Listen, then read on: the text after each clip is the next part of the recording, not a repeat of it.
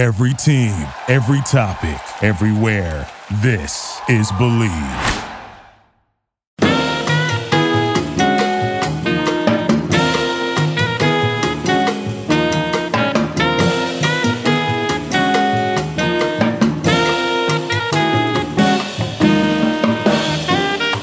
Hello, everybody.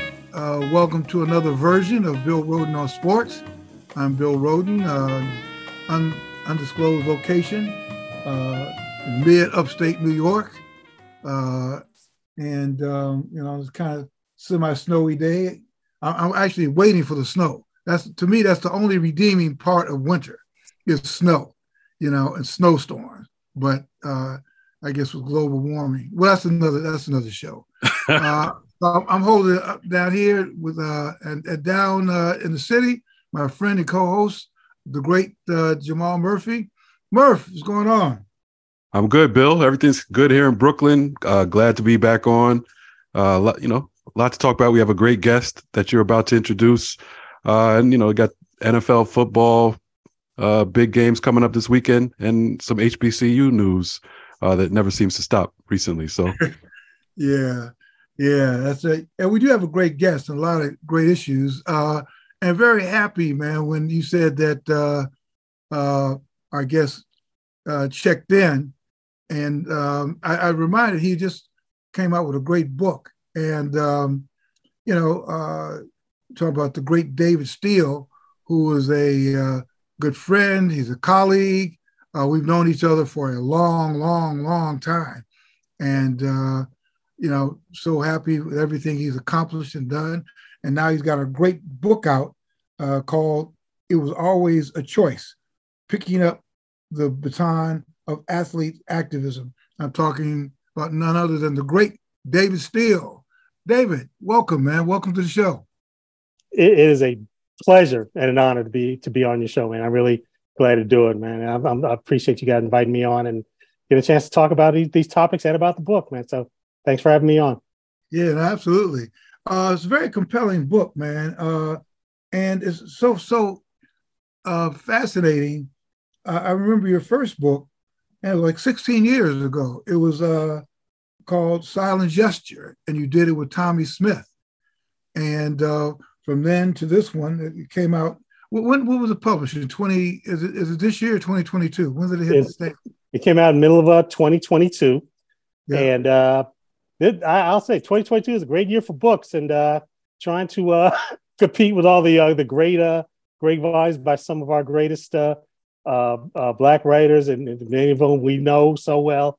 I'm sure we've been on the show a bunch of times, and uh, yeah, but in the middle of last in the middle of last year, and uh, I'm pretty fortunate that the topics in it and the the topic uh, overall itself is still so timely. Yeah, it is very. It is timely. I. That's. guess that's the good news and the bad news. So you know, you did. You know, you did silent gesture with Tommie Smith, who of course is one half of the uh, iconic. You know, pair uh, that stood on the podium in 1968. Of course, we're talking about John Carlos. So, what happened between? Uh, um, well, the 16 year period where you wrote Silent Gesture till now, what happened and what was the trigger that um, said, you know, it's time for me to to write this book? What what what happened? Why why were you motivated to do it? Well, the the uh, the genesis of the of the book really was uh, a piece that I did uh, for the Sporting News at the time I was working for them in uh, 2018, and I'd started working on it in in 2017. Uh, looking forward to the 50th anniversary of uh, of Mexico City uh, to talk about you know what has happened on this front since then. What you know, where have uh, athletes gone, and what have they done, and and in a lot of cases, what have they not done uh, in the uh, intervening 50 years to use their platform to uh, to speak out on the issues that were most relevant to people overall, to Black people here in America specifically, and to obviously the group that they belong to. Um, so I got a chance to talk to Tommie Smith, but uh, about about that again, uh, but also just sort of encapsulate everything that was going on, even in that moment. Which the biggest thing that was going on in that time period was Colin Kaepernick, and uh, uh, at that time, as I was writing the story, he'd already been out of the NFL for a couple of years uh, after he had uh, begun kneeling during the uh, 2016 season. And I just started looking through, you know, the, the 50 years. But as I was working on it, I decided let's also take a look back and see what led up to 1968, and then let's talk about what, you know, what, what led away from it and brought us at that time to the point where so many athletes across so many different sports were making the decision about whether to speak out to join uh, either specifically Colin Kaepernick's um, uh, quest or to you know sort of follow his lead on whatever it is that they wanted to uh, speak out on. So uh, I ended up doing that uh, that piece that came out in uh, around October 2018, uh, and then in the in the, in the in the two years after that, uh, we continued to follow Colin Kaepernick's story. We got to 2020 and saw the George Floyd protests, and we saw what athletes did about that. We saw, uh, you know, the way that again they were making choices about whether to speak out or to stay quiet and sort of support the status quo. And during that time, I also joined the vast ranks of the unemployed when Sporting News let me go. Um, and I was looking for a, a, you know, a way to just sort of stay, uh, you know, to keep my feet in the field, uh, more or less. And I had the idea of saying, "Hey, let's marry, you know, that that that talk about, you know, the the, the genesis of the athletes' uh, activism, um, going through 1968, looking at the 50 years, and then looking what's going on since then, and try to put it all on some sort of a continuum." Which was pretty challenging in a lot of ways, but say like how do we tell the story of what was happening during the movement in 2020 and 2021 through the lens of everything that was going on in history, but specifically through things like 1968 and some of the events that were going on around there. And that's how the book came about. Yeah. Uh, let, let me ask you this. I know Jamal's got a question, but what, and this is something I'm thinking of now. What is the state? I mean, it's a simple question, but what's the state of activism now? I mean, was Kaepernick sort of the large, the last major um, uh, act of you know sort of visible activism? Um, yeah, what what as you're documenting this, where are we now with this? Is, is, are guys making too much money? Have we moved on? Um, has it become corporate activism? Uh, or, or you do your thing ism. You do your thing, I'll do my thing. You know, we all everybody got a thing. What is what's the thing now? Yeah, and, and that was really one of the, the, really fascinating things about uh, doing this book, sort of recognizing that from the time that the book was conceived, which again was uh, after all the everything that was going on during like again in 2020 george floyd protest the pandemic you know the bubble uh, yeah. all those things that were going on it's like how much is going to change just in the time frame between you, you writing all this and witnessing all this uh, in the moment, and by the time the book hits the hits the uh, bookshelves, and what, what, a lot of what we've seen is that all of that energy, you know, all that uh, you know, it, you know, all, all, that renewed, awakened, uh, you know, activism has died down again in a lot of ways. I mean, Colin Kaepernick still is the figure that he was, you know, but more and more, more symbolically because he's he's not present. He's not on the field. He's not there doing things, you know, the way that he was doing it five, you know, five or six years ago. The athletes who were so up in arms and so ready to to to shake things up and move mountains and and challenge everything have kind of stepped back and have just sort of falling back into the same routines that had been going on all the years le- leading up to uh, leading up to that.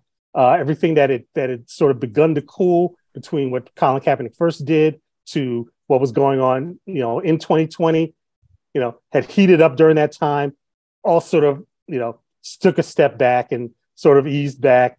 And now you look now, you you you don't see anybody, you know, making any really firm, solid motions, gestures, sending messages at any specific times, not using the national anthem as a platform, not using really anything else as a platform, to the point where even if you look at, say, you know, every five minutes you see a commercial for the, the Super Bowl halftime show. Rihanna's doing the Super Bowl halftime show. You know, we're back to just saying, hey, let's just use the Super Bowl uh, halftime show as a way to entertain. When there was a whole bunch of people boycotting that for a few years. saying we're not going to buy into this. We're going to stand behind Colin. We're going to stand Well- behind this mo behind this movement. Well- That's all out the window It was really, it was really just the one year, right? It was the one year. It was one year. And then Jay Z said, "All right, fuck that." You Yeah, know? That's that's what I was going to say. a deal with the devil. come on, everybody, come, come, come, wherever you are. Right? Yeah. yeah, yeah. And I made sure I addressed it. Thankfully, that all sort of emerged just in time to add that to the uh, to the book to the uh, inspired change. Is that the name of it? I, I, it's just, it's such a mild, meek uh, saying that the NFL and Jay Z uh, put their heads together to adopt. And now you got the little thing on the back of the helmets and, and the, the line in the back of the end zone end Right. racism and Right. the NBA NFL can pat itself on the back and say, "Well, we did our part. We've uh, you know, we we've changed the world. We we've inspired the world to do this." And Jay Z uh, cashes his checks, and and uh, now Snoop is back, and Rihanna's back. Mary fun. J is back, so we're, we're all good now.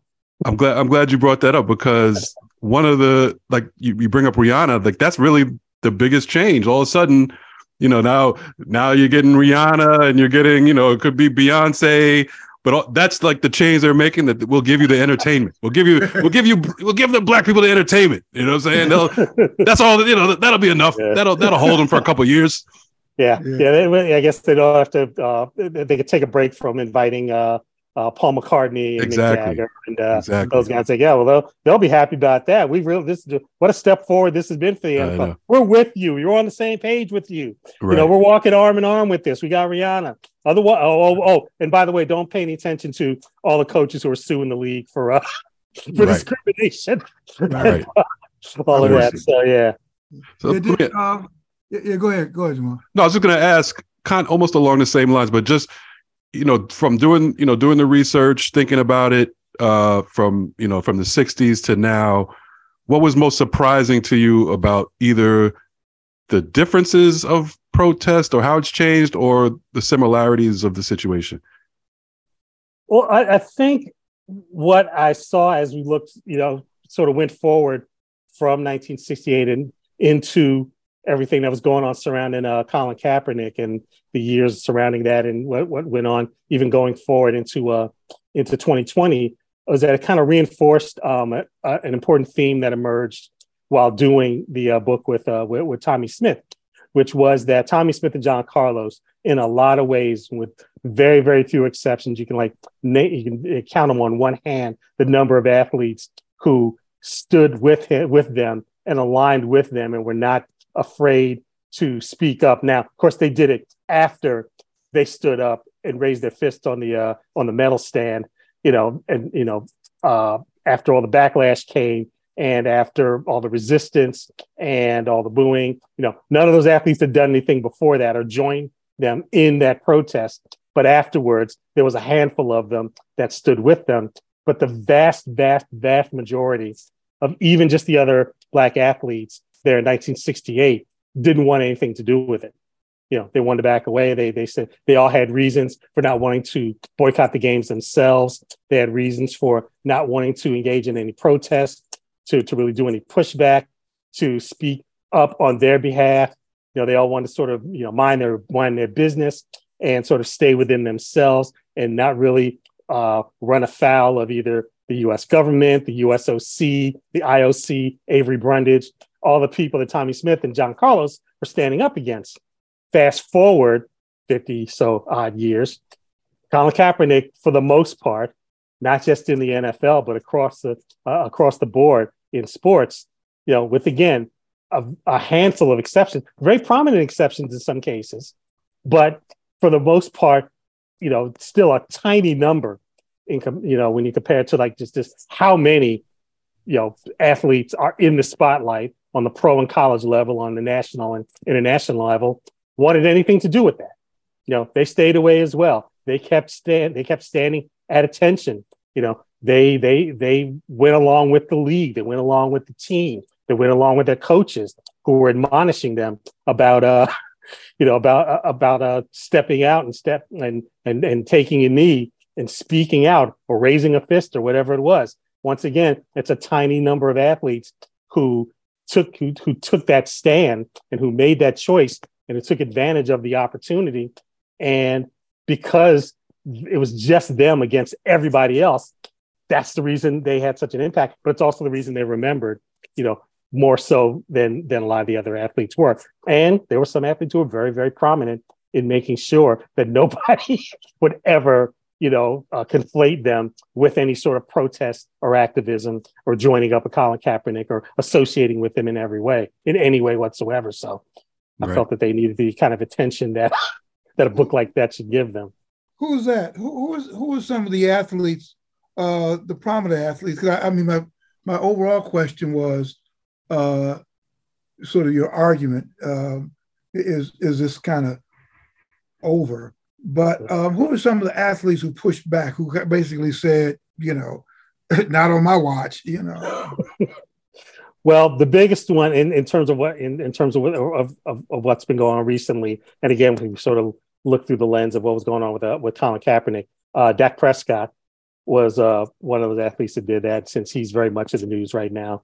Hmm. Uh, for for uh, for a lot I forgot about that, man. I, I, I, yeah, I forgot about that, man. I'm gonna have to kind of. Yeah, karma's a motherfucker. Ain't this, ain't it something? Isn't it something? What did he say? What What did he say about the Kaepernick? Well, well, Jerry Jones had, uh, as as he does, and, right. and, we've certainly gotten a lot more context about Jerry Jones in the last few months. Right. That photo, right. 1957 in Little Rock. Um, Jerry Jones was very explicit as one of the uh, many owners who, and again, we wanted to put this in the context of everything that was going on, which was that uh, obviously Donald Trump was was was was was the engine behind so much of the fight against the athletes, specifically NFL athletes and Colin Kaepernick and doing this. You know, Jerry Jones was you know came right out and said, "No, my players are going to stand up at attention when the anthem plays. They're going to toe the line." I think those those were his exact words. And uh, and this he said this during training camp. Uh, not long, at, I think maybe it was the very next one after all the uh, after Colin Kaepernick had basically been pushed out of the league.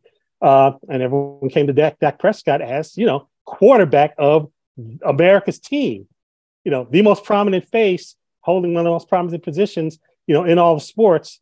Uh, and he, you know, in so many words said, no, uh, you know, this is my country. I'm going to stand at attention. I don't think this is anything any of us should be concerned about. You know, we should be focusing on football. You know, this is something to be le- left alone to somebody else. And again, Dak Prescott was raised in Mississippi. Mm. Yeah. Let's let's let's keep that in yeah, mind. But so was Fannie Fannie Fannie, Fannie Lou Hamer. I mean, maybe, maybe Dak wasn't aware of that. Maybe they didn't. Uh, that, oh, maybe they didn't teach that in Mississippi State. I'm sure. I'm sure they don't. I'm sure they don't. Not part of the curriculum there. No, no. Um, and, and one of the things that, that, that was real visible, and this may be something that sort of gets lost in history uh, really quickly. Somebody in Dallas uh, painted a mural of Dak Prescott, you know, in the days immediately following uh, him making that statement, and they painted him as the character in Get Out. Uh, the, the, tears rolling down his face and his mouth hanging open uh, to sort of uh, symbolize exactly what he uh, uh, uh, what he felt. But he was, you know, in terms of the NFL and sort of the, the position that he that he was in, he was one of them. Michael Vick was out of the league at the time. You know, he was pretty, you know, he, he, had, he was he was one of the guys who would, would admonish uh, Colin Kaepernick on the air, saying, "Well, right. if you, you, need to get your act together, if you want to be back in the league." Ray Lewis, one mm. of those other players as well, who played this whole game of I'm going to investigate Colin, but I'm also going to, you know, uh, you know, give him a stern lecture about uh, what his conduct should be if if if he wants the Ravens to sign him. Uh, Jim Brown, uh, our old friend, um, was very much, you know, don't disrespect America. You know, I, I see his point, but you know, don't disrespect the flag, don't disrespect the troops, uh, that sort of thing. And that's just among the, uh, the, the prominent black athletes that did that. I mean, we also have like the Drew Breeses and uh, mm-hmm. and, and, and players like that who you know who wasted no time to step out and speak out uh, against what he was doing then and continue to do so years afterwards whenever the, whenever the topic came up. Yeah, man, this is demoralizing. So what what is so what's the way forward? In other words, well, well, let me ask you this question: What do you make of? And I'm not sure how much Deion Sanders figured into your equation, but that could almost pass as activism. The fact that you know he went to an HBCU, you know, it was an active activism and recruited, you know, Travis Hunter. You know, so for two years he was an activist. Then, of course, he went to, you know, he did, yeah. you know, he pulled the Uncle Tom and went to Colorado. Uh, what, what, what, what, what do you think of uh, Deion Sanders? You know, and that and that's really fascinating. Again, that just sort of that goes into it's like you you sort of knew, you know, at the time that that that you're writing it. It's like you know everything could turn upside down all over again by the time this thing even hits the uh, uh hits hits the hits the bookshelves. Um, yeah, he seemed like such a crusader in the moment. I mean, everybody had their you know understandable skepticism, but the hopes were, you know, suppose he really is committing himself to this cause. It's one that I mean, look, Bill, you you you've been out in front of this for years. I mean, going back to forty million dollar slaves. I mean, this, you know, and I think what was really fascinating about it was that again, when the up, you know, when the unrest occurred in 2020, uh, and people really were their people's eyes were being opened on so many different levels. One of them was, look, we see what's going on in these colleges, not just on the athletic side, but the educational side, they do not care about us. Our bet, you know, they do not have our best interests in mind. You know, should we turn turn back to the HBCUs, stop running to the predominantly white universities to uh, you know, to thinking they're that they're going to benefit us at the same time that we're benefiting them. You know, it felt for a moment that it was a real movement. And the fact that this was happening on a big stage like, you know, uh, intercollegiate football you know, at a prominent D1, the home, you know, the the the the, the home of Walter Payton and Jackie Slater and just everything, you know, that, that at the very heart of uh of black of black college sports that a that a figure like Deion Sanders was planting his he was going to plant his feet there. He was going to he was going to you know grow something. He was going to bring those players in. He was going to prove the point that this that that this system and and this framework and this foundation is what's best for us I think a lot of us bought into it. You know, a lot of us talked ourselves out of the notion that he's going to jump at the first uh, big time Power Five job that comes along after he has, you know, gotten himself on the big stage. Uh, you know, through through you know through the venue of Jackson State. But we saw what he did, and I think it should not have been all that unexpected. But you know, we we we we sold ourselves on it for the most part, and you know, We're, I don't know if the revolution is going to restart again. I don't know how. Clearly, Ed Reed ain't going to be the guy starting it.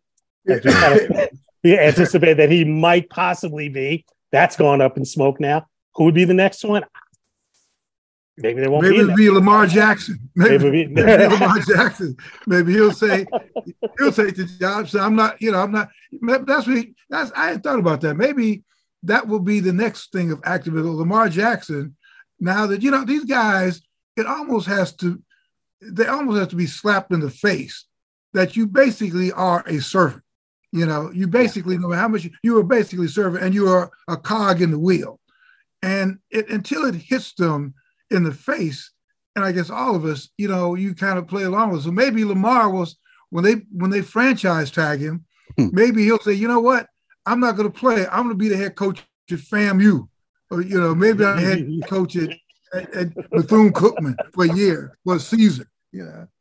Yeah, or, or, I mean, or or it can have the opposite effect. You know, where like uh, Michael Vick or Ray Lewis, who went, who were slapped down, went through the system, punished for, and then and then it's it set them straight in the eyes of uh of some people.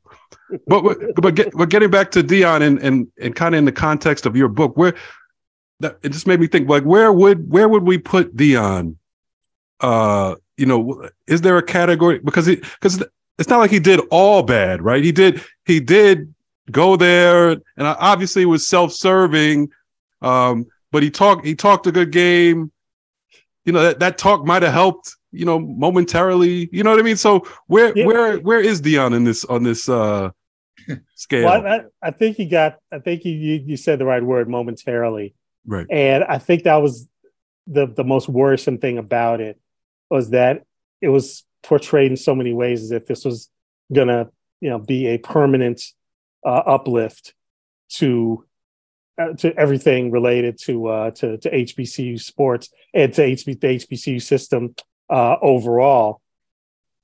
One that's a little demeaning because it ain't like you know, black colleges are like some sort of like you know, uh, destitute, right, broken, neglected. I mean, obviously they've been neglected in a lot of ways eh, by people who should know better and who should be the ones who are supporting it rather than you know, sort of sitting back and letting all the infighting take place, and they sit back and, and believe they have clean hands. And by that, I mean all these states and institutions who don't want to give who don't want to give them the money that they owe them. But you know, it, it is. I mean, we're, we're we're a country that's full of HBCU grads. I mean, we're literally talking one right now, and you know who who did not need the validation of you know of of a of a white university that 50 years ago would have, you know, rejected him outright, rejected her outright, rejected all of us uh, outright. You know, they have done they've they've done what they had set out to do. They've educated us, and they've and they have you know created you know a foundation for for so the, the success of uh, uh of so many of us. So they didn't need Deion Sanders to save them, to rescue them, to be their savior or anything like that. Yet within that, you know, it would have been nice to have just a, a, a push toward removing, you know, an unfair, unjustified stigma, but it's a stigma nonetheless. You know, people look down on on HBCUs and HBCU sports. They shouldn't have to. You know, they shouldn't have to have like a separate combine just to, to look at the, the, the athletes from the HBCUs. They shouldn't have to have a separate network. They shouldn't have to like fight for the scraps on you know ESPN four or five or whatever network you know shows uh, HBCU games. It shouldn't have to be on you know on your on your cousin's you know uh, Wi-Fi network to show the uh, CIAA tournament when you know they've they, all the all the all the white turn uh, conference tournaments are on ESPN 24 hours a day during uh during tournament week or March Madness or whatever. Um, but if there's a, a chance to give it visibility through a big name athlete, you know the athlete has to be behind it. That's the whole thing. They have to be committed to it. You know they don't have to say, hey, I'm just going to use this as a stepping stone. They have to say, no, I'm in it for the long haul. You know, right. I, you know, I'll be the guy who's here for 10 years or 15 years or 20 years. I'll be this generation's, you know, Eddie Robinson or whatever. You know, I'm not just going to use this and go to, I mean, Colorado. Right. Colorado. They like he went to Ohio State or USC or something like it. He right. went to Colorado or Florida State or yeah, no, right? and, and it was like literally what you said in terms of you know we we were wondering if he was going to be if he would just he was if he was just going to be there and then take the first uh you know power five offer and he literally did that the first yeah. power five offer colorado of all places yeah yeah how's that how, yeah. literally how's that gonna work out yeah no, i mean i never i never expect anything more uh than that i mean you it's kind of like i mean i hate i probably get in trouble but it's kind of like with Al Sharpton. You know, like when a guy comes in, you just know. I mean, he's like basically telling you, listen, you know I'm full of shit. You know? and you, you know, and if you go for this stuff, eh, but you know what it is, you know what the deal is, you know. Yeah. So, uh, but I guess we're so just. Um, I was just thinking about at, at uh, I do want to get back to um, uh, your book and and uh, uh, well uh, before I, before I go down memory lane, how heartened are you? I mean, you you, you spent a couple years, actually more than that, doing this book and holding your breath because every day is something else. You know, every day, you know, you had the bubble and you NFL. So okay, all right, all right, you can put this on your cleats. Okay, you could, you know, the, the NBA said, all right, all right, we could we could put stuff on the ball in the court. You know, while you guys are in this bubble, you know, we'll give you, you know, let you all blow off steam. But how heartened are you uh, in the in the first month of 2023? Uh, do you think that activism will take another turn? I mean, clearly, are are the issues, income, the the wealth gap, um, even on the field, you know, coaching changes, people in the front office. You know, it's not that that's going away. So, what changes do you think activism will will will take?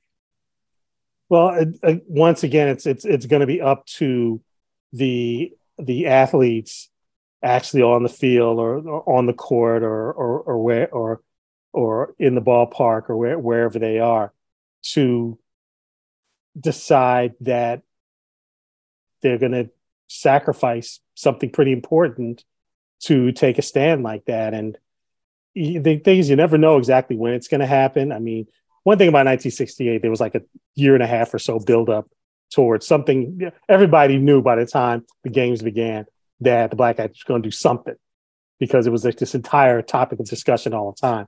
On the other hand, Colin Kaepernick, that that completely came out of the blue. Nobody saw that coming at all. And in a sense, in the bubble, there was like obviously a very big uh, trigger to what happened when athletes began to protest and kneel and uh, boycott games and things like that. Or I, I, I should have said boy because they went on strike. I've got to. I don't want to you know make those two terms interchangeable. But have NBA to have NBA and WNBA players walk out the way they did, there obviously was something really nightmarish that triggered it in in the, the video of George Floyd. Um, but you know they the athletes have to decide, and that's kind of why the book was titled what it was. It's a choice to say this could end badly for me personally, but long term, so many people are going to benefit from it. This could change things so drastically and so dramatically. So if I stay away from this tournament, or if I step away from this game, or if we collectively say, you know, we're not going to sign with X franchise or X or or, or X owner or uh, you know I'm going to refuse to be drafted by this this this this uh, franchise or if we're not going to sign as recruits at this college or university where these things are going on, knowing that you know it's going to cost them something personally, but it's going to send such a loud message that it's going to be completely impossible to ignore. It's going to draw a, a, a vicious reaction because they always do, but it's also going to draw support from places that you know that you would have never expected because people genuinely because they know history they're going to realize that you know they just never expect you know athletes with so much at stake so much financially and socially at stake to make choices like that. If they decide to make those choices then it's going to have a huge impact because history says that it always does but it always comes at a great cost for all those uh for all those athletes when you when you look at I mean, you're let. I think the last chapter you have from pariah to icon, um, and that it always seems to happen like that. You know, whether in sports or not. You know, all the the you know social justice icons were pariahs at first, but then you know you also have in chapter nine. You know, mm, OJ, Michael, and Tiger dropped the baton. All all those guys were iconic too. You know, you know, st- you know, staying away from those those issues. So I just wonder, you know, what's is there a, you know, it, it, there's really not that message that one fails and the other is successful. You know what I mean? It's not. It's not people. People could say, you know, if I stay away, I could be like Mike. I could be like Tiger. Like, you know, they did fine.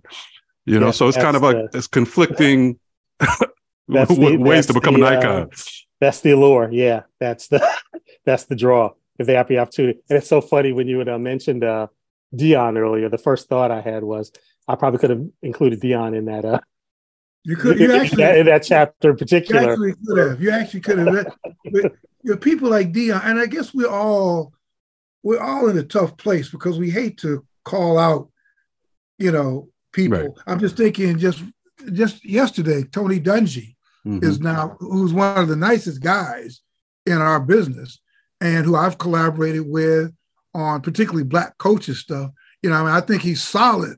He's solid on the racism thing, you know. But when you start talking this other stuff, you know, about the, uh, uh, you know, it, how do you, how do we put each other? Where do we place each other? You know, I'm, you know. Yeah.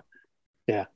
Yeah, and that that makes it that makes it even more complicated because I think that and you know it's again it's the very very rare uh athletes slash activist that ends up proving themselves to be a, you know capable of encompassing all of it. Right. You know, one of the things that Thomas Smith and John Carlos talk about all the time uh, about 1968, uh, because people sort of uh, they, they they instinctively describe it as a civil rights protest. They say, and they always, without fail, say correct people and say it wasn't civil rights, it was human rights. Right. So they, they say they were standing up for everybody. Um, you know, you use the example of Tony Dungy. Clearly, he's not standing up for everybody. He's very, very distinct and very, very specific about what he stands up, about what he stands up for, and then, you know, says the things that he says, and backs the position that he backs that are not, you know, humanist or holistic in any way. Uh, you know, and, and, and, as great as it is, and, and, that's the conflict that you know we've all had. It's like we've had these conversations with him before about black coach, some really great, enlightening conversations about his history and everything that he's done and said about black coaches, and then you hear the stuff he spouts, spouts about everything else, everybody else, and then uses as, as a you know uses a, a religious basis uh, for for believing that. And I'm like, man, you know, white ministers and white priests said the exact same thing about us 50 years ago, 60, 70, 80, 100 years ago. Martin Luther yeah. King had a whole thing, had a whole letter about that that may, some people may have heard about from a certain jail down south. Yeah. But I mean, you know, that that's why the, the, the challenge is so big. You know, intersectionality is something that you tried on a lot of levels to to to sort of approach in the book. Uh, I devoted a lot of time and space to the WNBA. Mm. Yeah, the way great. that, and specifically about the players themselves, not the league. Right. That's a very distinct thing. it's very right. important that people sort of make that distinction. But we saw, you know, again, a league that isn't quite as majority black as the NBA is, but still was majority black. And the white players, the Sue Birds, the Breanna Stewarts, and and and players like that, you know, got you know all got on board with it. And then when they said, no, we're going to take it even a step further and do something about this racist owner down in Atlanta, who's who's who is also a sitting U.S. senator, they all got together and got behind a black candidate to do that. When it was, you know, was it necessarily in their best interest, those white players' best interest to do that? You know, who knows? But they decided that it was. They decided to make that sacrifice. They decided to put themselves out there like that. You know, they all got behind Brittney Griner. Again, something else that developed after the book came out. Right. You know, they all lined up in complete unanimity, you know, behind her on that. You know, they didn't split down political lines, they didn't split down racial lines. They all said, no, we are all behind her. This is why, this is what we're going to do about it. This is why we are never, ever, ever going to shut up about it. And of course, they caught just enormous backlash about it. And, you know, they all decided that they could live with that. Oh, you know, again, you, you hear no dissenting voices out there. Uh, whereas, you know, you go into the other sports and you're like, you know, got people making big speeches about how, you know, kneeling will never do this and, you know, raising your fist will never do that. And just, right. You know, they say, well, we'll, we'll, we'll, we'll, we'll, we'll, we'll take a little bit of a step, maybe a little baby step, but the big leap that's necessary, we really don't want any part of that. Because you're talking about them backing Griner. This is pre the de- right. detention in Russia. They were mm-hmm. backing her about about the uh, wasn't she one of the first ones to not stand for the national yes. anthem? Yes, she was one of the players, and the WNBA players really, you know, uh, chronologically uh, began protesting and began kneeling and began speaking out about yeah. police brutality like a month before, just because they, they were in season and the NFL season uh, hadn't even, had hadn't begun training camp yet. So they had begun with that. But yeah, Brittney Griner was one of the players. She did it in the NBA final, uh, uh, the WNBA finals that year. One of several players, along with her teammates, to take a knee during the national anthem. In some cases, players refused to come out of the locker room during the national anthem. Uh, they spoke for four games. You know, uh, in the bubble, you know, they actually sort of beat the uh, Bucks and the rest of the NBA teams to the punch uh, on saying we're we're refusing to play uh, out of respect for Jacob Blake and what went on in uh, in, in Kenosha. You know, they came out of the, all across the league. Players came out with the T-shirts with bullet holes in the back drawn on the back of them. So you know, they have always been they have always been aggressors. And Brittney Griner was literally one of the leaders, one of the spokespeople about that. So when she, you know, when she and, you know, ends up in the situation that she ended up in, you know, they were all they were all behind her there as well. So it was kind of a foreshadowing in the sense of uh, you know, what we saw from uh, women athletes across the board, but WNBA players in particular, uh, and how they stood stood up for her and spoke out for her.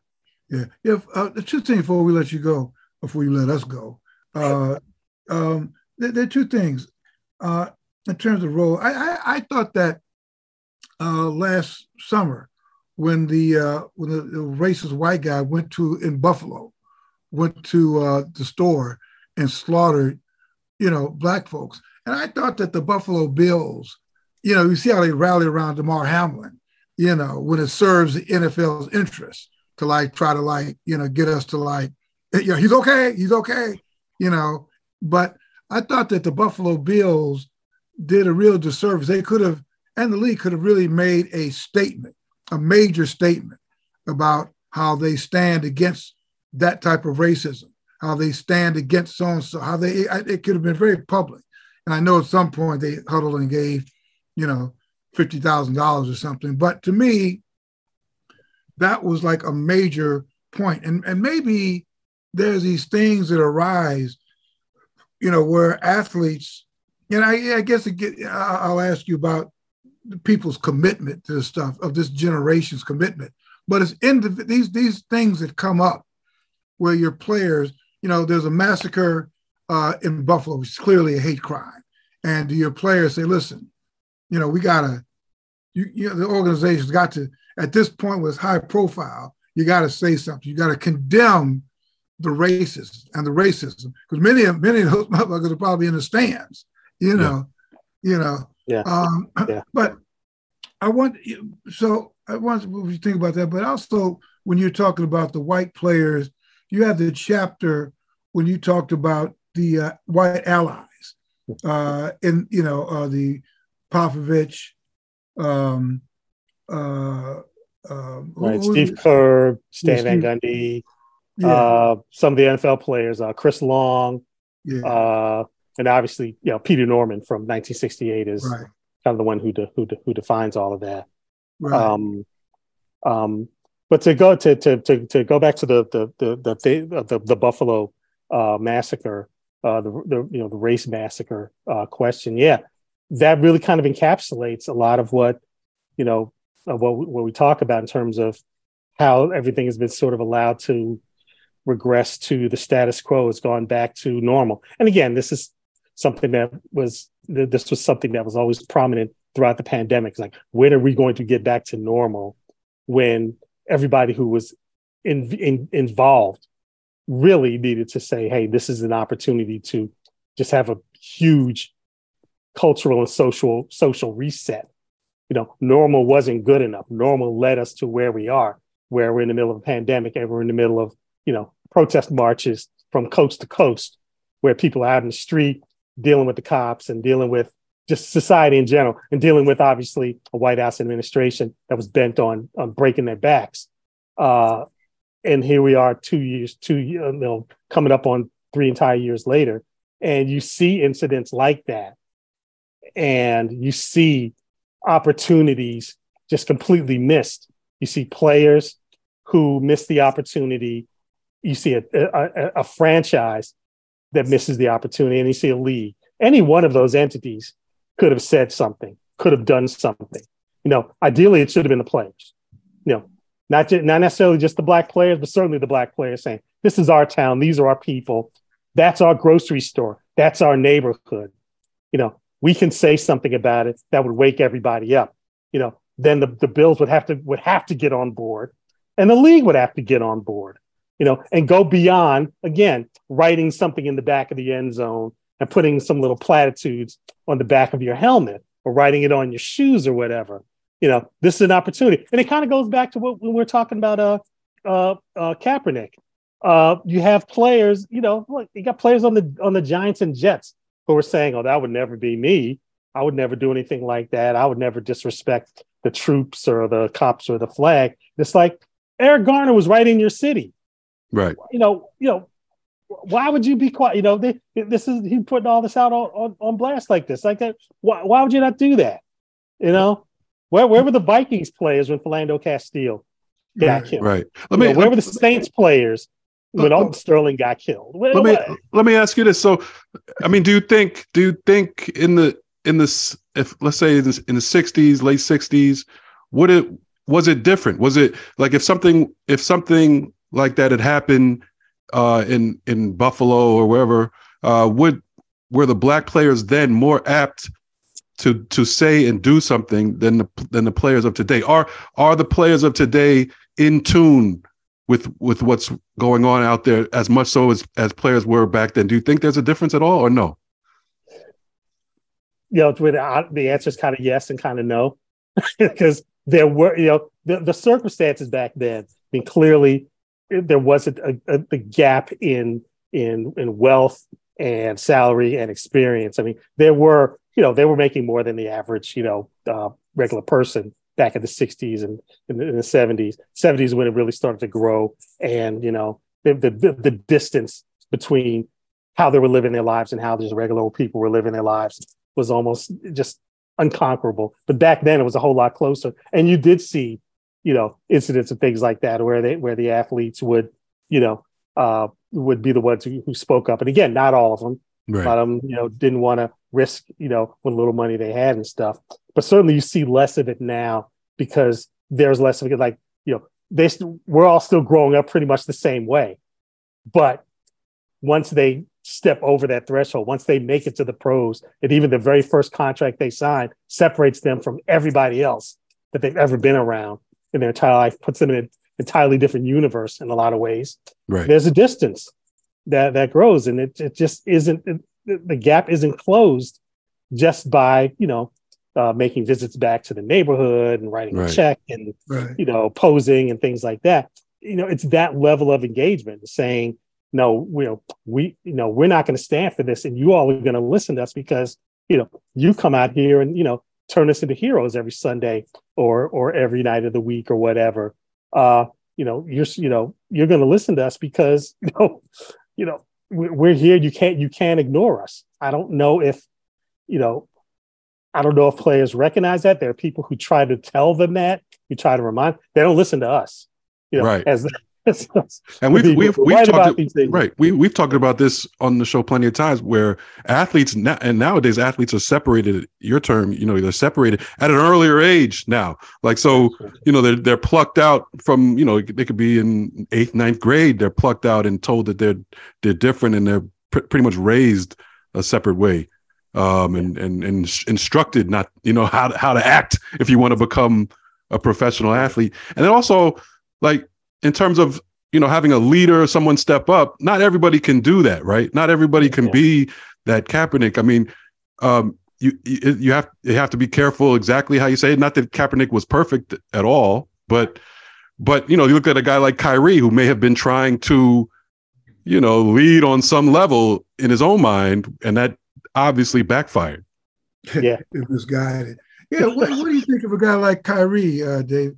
When we're talking about all these sort of would-be, you know, you know, it's kind of like Tony Dungy in, in some ways, where cool here, cool on this front, but on this front, you know, you got, you know, and then with Kyrie, it's kind of like cool on this front, but in outer space somewhere. right. You know? and it's it's it's exasperated because like you, you feel sometimes like what what a missed opportunity he is. But I mean, he is what he is, you know, and he is who he is. You know, I've had a chance to you know meet him, be around him from from an early age, and sort of see how, how he is and what his background is, and you have conversations with him. And he's really very smart guy, thinks a lot about everything, and then you see the direction that his brain goes sometimes, and you just like, maybe that's all I'll just walk on past. I'm not really gotta listen to all that, but um, yeah, it's the ones who really nail it are very very rare, and and the ones who even try it right, are, are right. really really rare.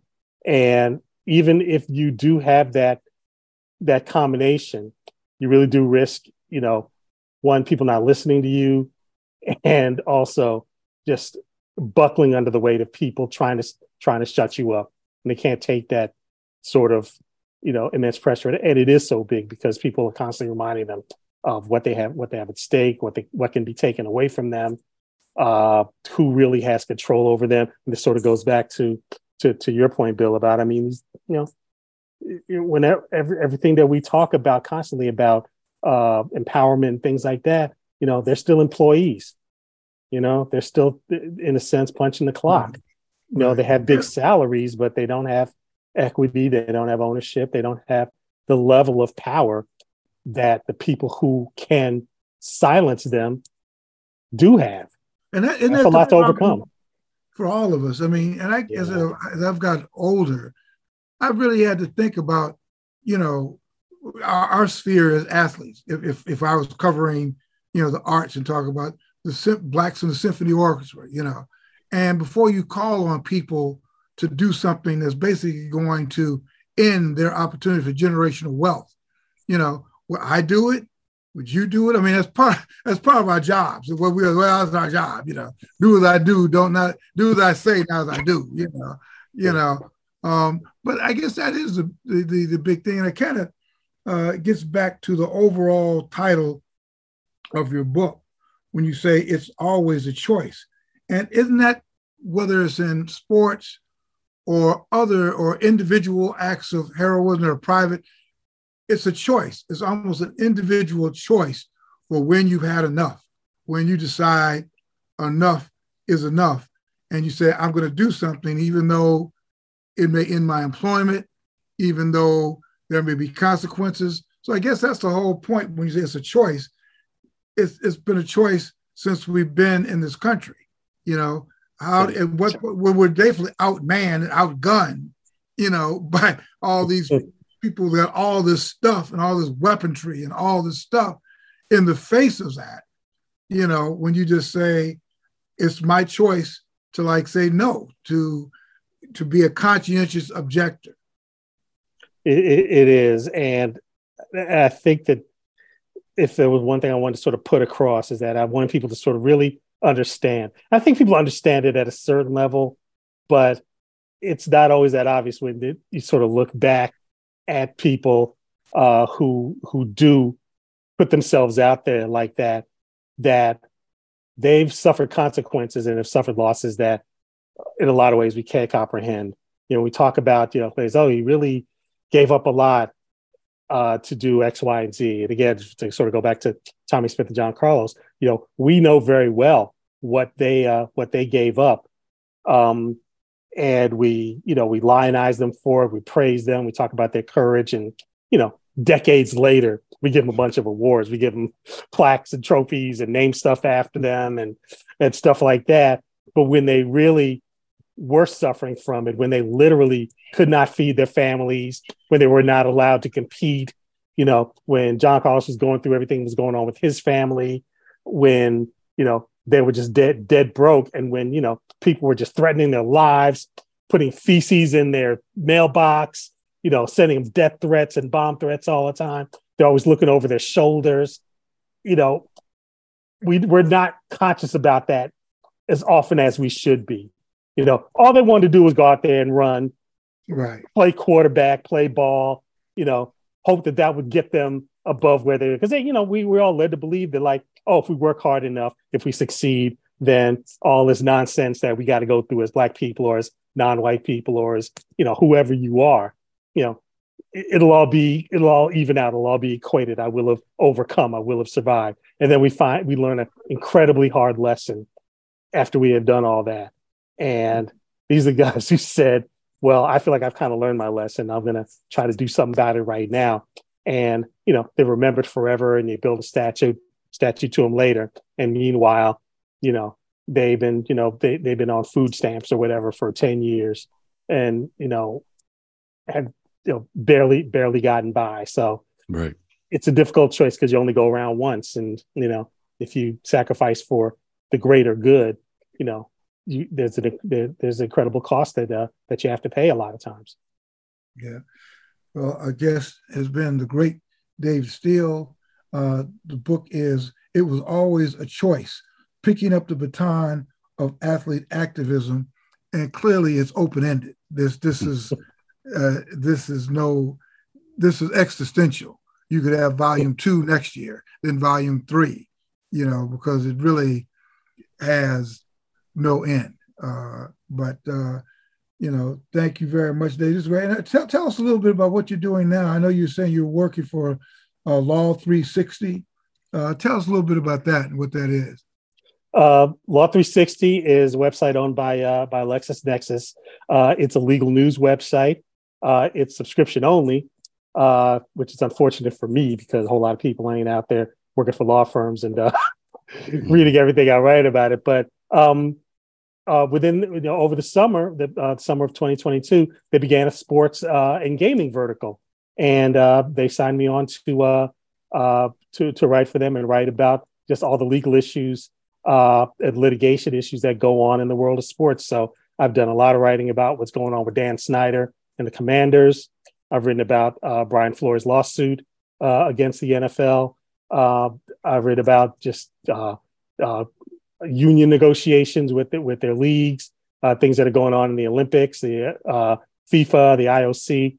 You know, it's a pretty you know it's a pretty rich territory to write about. So uh, they they decided they that they'd expand into that because it's like kind of an un, untapped thing. So that's what I've been doing the last six months, and I've had an opportunity to do a few other. Uh, I have a few other opportunities in some other fields. Uh, uh, you know, during my time uh, away from the full time world, got a chance to write for Andscape a few times. Uh, mm-hmm. So you can watch out and see uh, watch and see a few more pieces uh, uh, in there uh, about some of the uh, observations and other things that are going on. So it's really kind of a joy to be back involved in that. Uh, and I'm talking a lot about the book. I want people to go out there and buy it. yeah, uh, available on Amazon, Barnes and Noble, uh, published by Temple University Press, same people that published uh, Silent Gesture. So I'm incredibly grateful of that that they had faith in me to uh, to, to, to do that again. Uh, and uh, no, that's why I am right now. I haven't uh, I haven't been silenced yet. So That's great. Nor will you be. That's I'm, great. I'm, I'm, gonna do my best.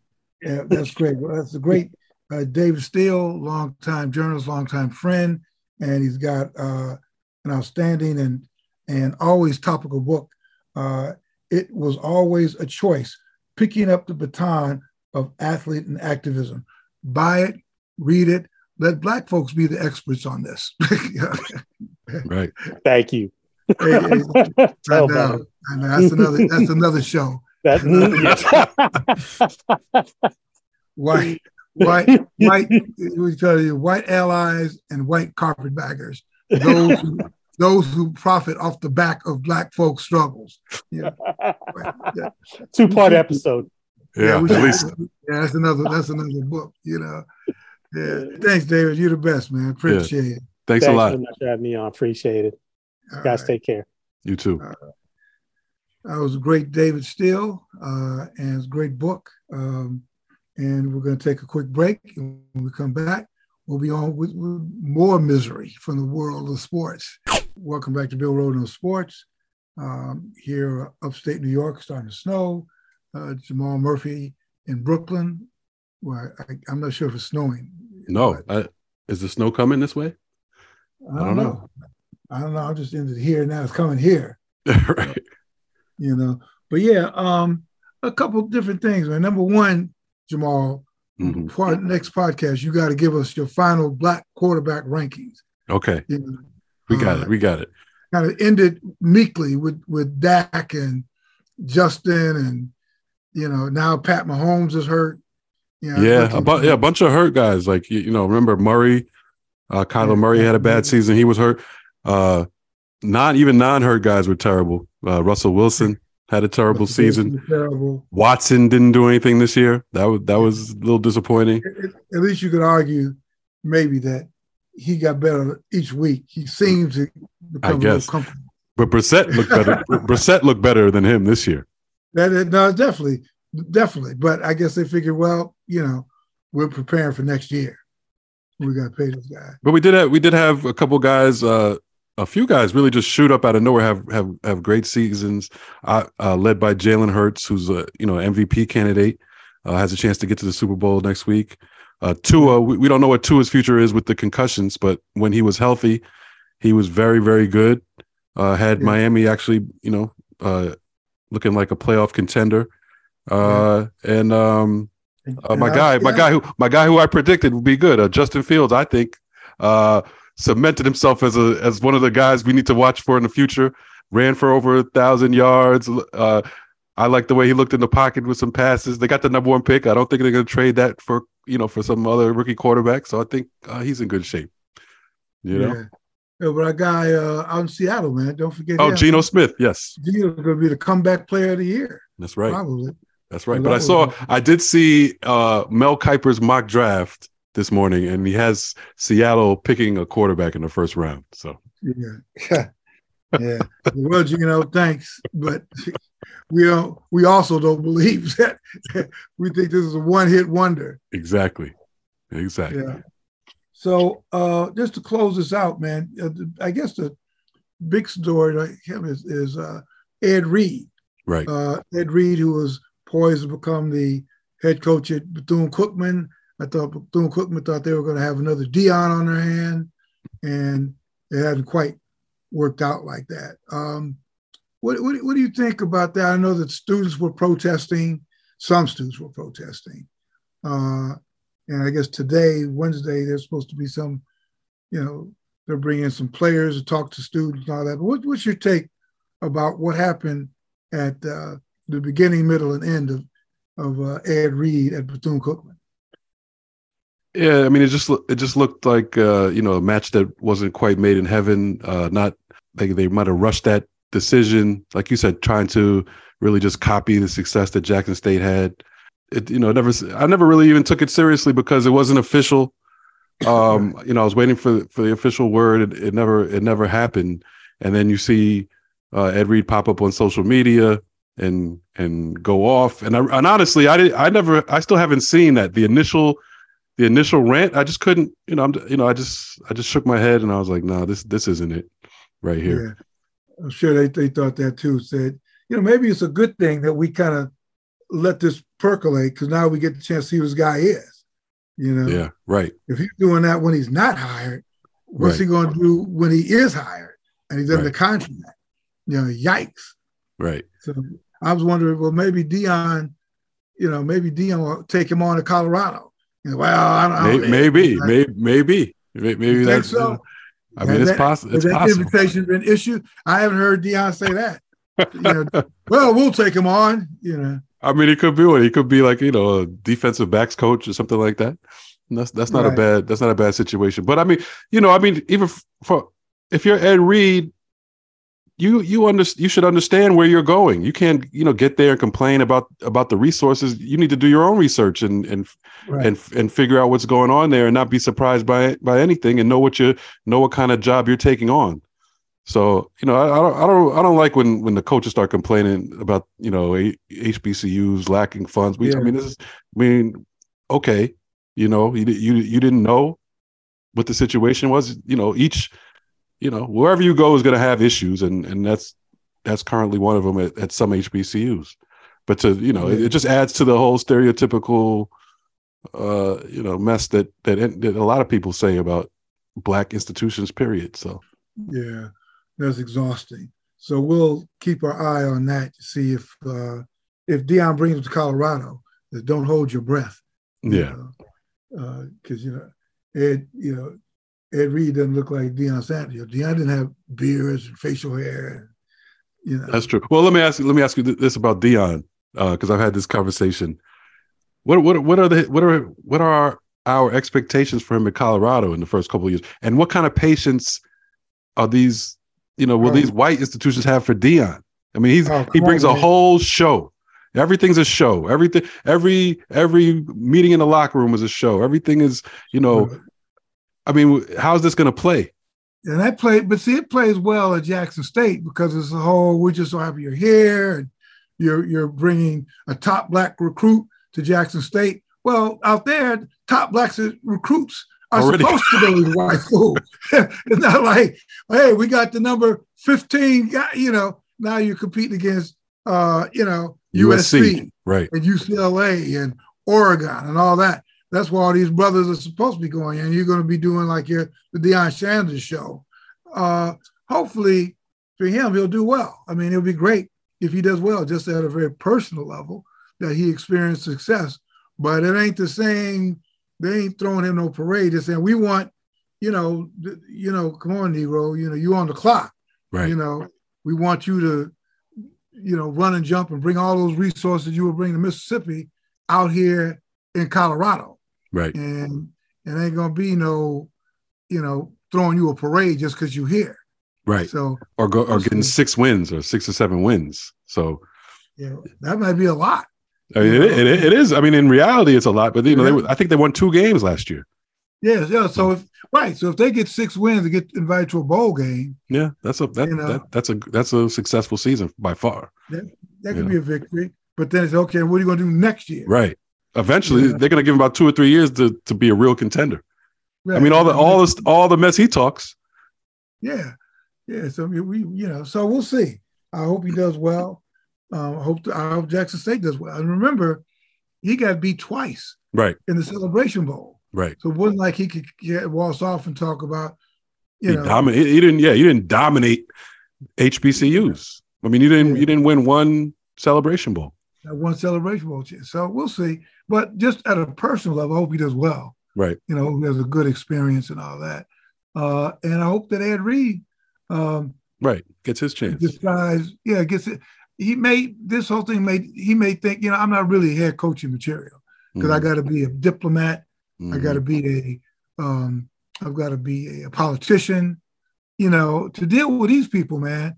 You know, you got to do a lot of other stuff. Yeah. You know, particularly uh, you're just first ye- year. And, and, And, uh, and particularly as a college coach, you probably have to do less stuff as a pro head coach than you do in college. You got to deal with alumni and boosters and administration and the kids. You got to put you got to be the face, like the you know the the public speaking face of a of a franchise. You know, Yeah. Yeah. So he may decide. I'm sure everybody's learned lessons. I'm sure even the, the hierarchy, you know, they're finger pointing, you know, whether it's Reggie Theus or Reggie, who was this your idea? You is, know, is, is Theus the AD? yeah, Theus is the AD Wow. because you know Ed Reed was on him. You know, he's about this guy Theus is evil. He's evil. You know, I got to go look back and listen to the to the. I'll go back, man. He's like, oh, brother, you know, it's tough, man. And Reggie Theus name just got on the Hall of Fame ballot for the NBA. And Ed Reed, I'm already in the Hall of Fame. Yeah, Hall I, of Fame wannabe. yeah. I'll give I'll give the playing career to Ed Reed for you know. I, I'll I'll take him over uh, Reggie Theus. Sorry, Reggie got Sorry, Reggie. about, you know, Reggie got fired about three times. We had to call up his resume, but he's Yeah. been a he got fired from a, I think a couple college coaching jobs, Yep. uh, a pro coaching job. Yep. You know, Yeah, he's been around. he called the Bethune Cookman, you know, and again, it's like the celebrity thing. Okay, we'll let you be the AD, even though you've never been an AD before. We'll let you be an AD, and we'll let you coach our basketball team because And you and you and you can still be a, a host on Sirius XM. I think he he was hosting Sirius XM NBA show, and I'm like, isn't this guy an AD somewhere? oh, yeah, yeah, he's doing like do it, do it all. You know, well, hey man, I, you know, it's HBCU, I can kind of do it, you know. Right. So uh, it's unbelievable. But I think too many times, you know, these guys, you know, who, you know, go to these, you know, these big white, these white schools, and then when white man slams the door in their face, you know, this all right, we'll come to an HBCU. Right. In the back of my head, we're doing you a favor, Right. you know, and Right. when in fact, that, no, we're doing you a favor. You know? Right. No, you're right. And that, and that was that's the one that's the argument on Deion that that you know resonated with me, with me the most in terms of you know he like the, he would not have gotten a head coaching opportunity anywhere other than an HBCU because they were willing to take that chance. And then Right. because and now because you have that experience, it allows you to go other places. And you know, I don't think that they give back that recognition, uh, or that they, they they really maybe they truly don't understand that. You know, they they you know it's neglected, but um, that's obviously a huge huge deal. Oh yeah, we're giving you. Yeah, I mean, you had a lot of folks, man, who are at these big white schools, and post George Floyd, they're now, you know, and I'm sure at some point they may have run into this, granite ceiling, you know, Right. and they want to go. But I do think sometimes in the back of their mind, it's a missionary mentality. thing. We're doing you a favor because we've been around the white man, Right, and right, I even heard Roland Martin, and heaven knows I don't want to, you know, get on his radar screen. But, you know, I'm not sure where, but, you know, but Roland, had, he had a, actually had a good show. He was, he had on the president of, uh, of Bethune Cookman hmm and all that. But again, he was again beating up black institutions, you know, talking about we as black people got to be honest with each other. We got to be honest, you know, you know, and that's kind of it sounds good, you know, when you say that we got to tell each other the truth. Right. But at the end of the day, it ends up bashing black institutions. Right. Uh, and then he said, "I didn't go to. I, I, I gotta. I gotta Google where Roland Martin went to school." I thought he did go to a black. He said he didn't. I don't think he did. Maybe I don't not. think he did. We have, mm. we have to Google it. But anyway, um, all right, man. Anything else? Uh, uh, we got the uh, we got to end up with the NFL, right? We got to yeah. talk about we have to talk NFL football. Talk NFL. It's their big. It's their big weekend. One of their big weekends. AFC NFC Championship game. You got who you got, Bill? You got a a hurt Mahomes um, up against uh, Joe Cool, uh, Joe Burrow. That's going to be tough because you know the thing we've talked about this before. We talked about the black quarterback ranking. This is like the worst possible scenario in terms of revolutionary black quarterback. You know, because you got a a a young white boy, you know, in San Francisco with a rookie, right, getting ready to go to the Super Bowl. Right. You know, no experience. Then of course you got Joe Burrow, they call Joe Cool. Yeah, you know, appropriating black style. Right. You know, got, they show him come in with the sunglasses. Yeah, the gold gold chain, gold chain. Yeah, I didn't see the gold chain. oh, he got yeah. the gold. He, he got the gold chain. Uh, but I'll give it to Burrow. Burrow, Burrow is at least he's a good guy. He, you know, he he's one of the few uh, white athletes who actually will say will, will stand up for black people on social media. Black Lives yeah. Matter. Will say so. I'll give I'll give Burrow credit. But um, but any and on the field, he is an absolute killer. I'll give him that. Like he, he I don't know, man. He he comes up big in, in big games. Um, but the the killer is, you know, Mahomes isn't going to be hundred percent, so it's kind of an unfair fight. You know, I guess, yeah. but I guess it's an excuse if he loses. Yeah. No, well, you know, that's, that's kind of. Oh, by the way, so Roland Martin, uh, I guess he went to Texas A and M University. Oh, he did. Okay. Uh, he got a degree at Texas A and M University and a mm. master's degree uh, in Christian communications from Louisiana Baptist University. Okay. Okay. So he didn't go to HBCU then. Didn't go to HBCU. But, you know, he'll tell you that he's been on several HBCU campuses and talked to several, you know, you know, mm-hmm. whatever.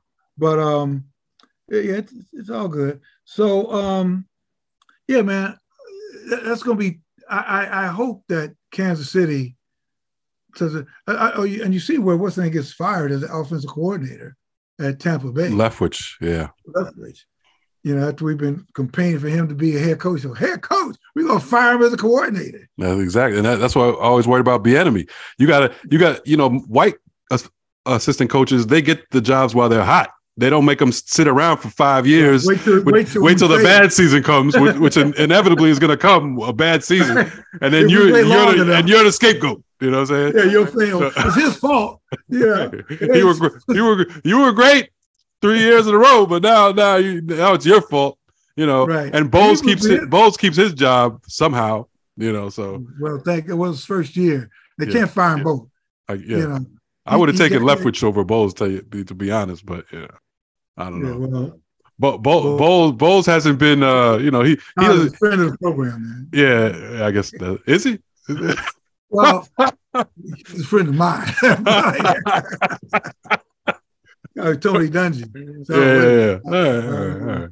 I did, I did, I did see Bowles uh, re- like get mad at a question about about black coaches uh, in the middle of the season. He was asked about. I don't know if you saw it they asked him about you know being a black coach, and he he he, he wanted no parts of that question. It's like I'm just a coach, and yeah. I don't you know I don't talk about that, and we don't you know um, blah blah blah. You know, I was like, oh no, don't do it, Todd. Yeah, I know that's that's kind of a problem. You know, but but you know uh, whatever. But anyway, you know it's good. He'll be he's there next year. Um, but what about okay on the other side? The other side, you got the NFC, and you mentioned uh, the rookie quarterback Purdy for San Francisco, who who just outplayed Dak. Of I mean that was that's just ridiculous. Dak let Dak let this guy outplay him, some some rookie, and I feel I you know I know people think this is going to be a close game. I think I think Philly is you know I think I think Philly is a, the better team here. Um, they're at home. They have a like I said they have a top three quarterback this year in in Jalen Hurts. I just don't yeah. see I don't if it would be a catastrophe if they lose. It. Don't say you don't see it because that's, that's like that left hook. I didn't see it. I didn't see it coming. You know, they got to uh, they got to win this game, man. Philly got to win this. Game. Yeah, I mean, because if not, if if it's Purdy, if oh. it's San Francisco and uh, Cincinnati in the Super Bowl, just think what you have to hear. Mm. Like, you know, uh, you know, my only issue if if I guess if um, Kansas City wins, at least Mahomes has a couple weeks. That's true, and he'll be he'll be an absolute uh, you know Willis Reed type legend if he wins if he wins that game on on pretty much one foot. Uh, yeah. you know, and then like you said, he'll have two two weeks. So let me ask you this: Where who the, who are the brothers in the barbershop in the black barbershop? Who are the brothers cheering for when uh okay when Philadelphia plays San Francisco? Seems obvious. Who are the brothers pulling for? And when uh, Cincinnati plays Kansas City, who are the brothers pulling for? And if Kansas City were to play Philadelphia, who are the brothers pulling for? Mm. I mean, well, definitely they're pulling for uh, Hurts and Mahomes in those in those two games. Right. Um, and then if if, if, they, if they played each other, I think you know, you know, you know, we're, we're not a homogenous community. You know, be split as, as, as they say. You know, I think it'd be pretty much split. You know, you got your you'll have your Mahomes fans, you have your Hurts fans. Some people, right. some people probably won't give a fuck who wins. They'll be like, right. either either one, I'll be happy. Oh, okay. Well, that, then you could just like when when uh Chicago played uh when Lovie Smith faced Tony Dungy, right in the Super Bowl. Yeah, yeah. You know, you can mm-hmm. just kind of or hurt. You know, might might root for Hurts because it would be he'll get a Super Bowl. It would be his first. I mean, Mahomes has one. Right. That's true. Yeah, that's true. And I, I think I think Hurts has just such a great story. Oh yeah. He'll be being benched at halftime by fucking Lou Saban. Yeah. And then coming back from that, getting yeah. ready to go to Oklahoma, have a great career. Yeah. And drafted. I mean, I think that's really a phenomenal story. No, it's it is phenomenal. Second round pick. He wasn't supposed to be this guy. You know, he wasn't. Well, you know what to... happened? They say that I have to look at the timeline that they say Lamar Jackson really helped uh, him raise his stock. Right. Because I think Lamar had that great year. Yeah, yeah, the MVP year. MVP the, year. And I think that may have been the year that that Hurts was going to get drafted. Yeah, it sounds it sounds familiar. Absolutely. Oh, all right. Well, okay. And we see this guy running around. yeah, yeah. So, and they and that's almost you know I think Wentz was there when they drafted him, um, so he was almost looked at as like okay, you know, we could use him in packages, we could use his running ability, and that type of thing. And then lo and behold, he, t- he turned out to be a complete quarterback. Yeah, yeah. Lo and behold. All right. Well, listen, everybody. Um, you know, what do you say? Subscribe. What's your spiel? Subscribe and like the podcast wherever you get your podcasts. Uh, we're everywhere uh, where you get your podcast, whether it's Apple Podcast, Stitcher, Spotify, all that. Uh, keep following us on social media at BrosPod on Twitter and Instagram. Uh, Bill Rhoden on Sports on Facebook and BrosPod on YouTube. So we're all over. Check us out and continue listening. We appreciate it. All right, y'all. And continue to be safe pray.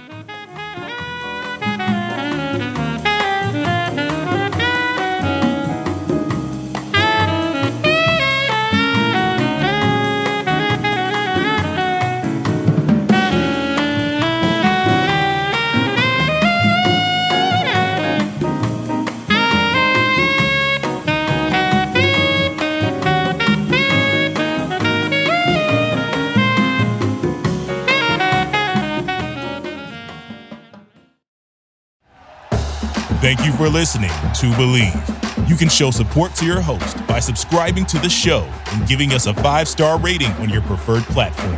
Check us out at Bleav.com and search for B L E A V on YouTube.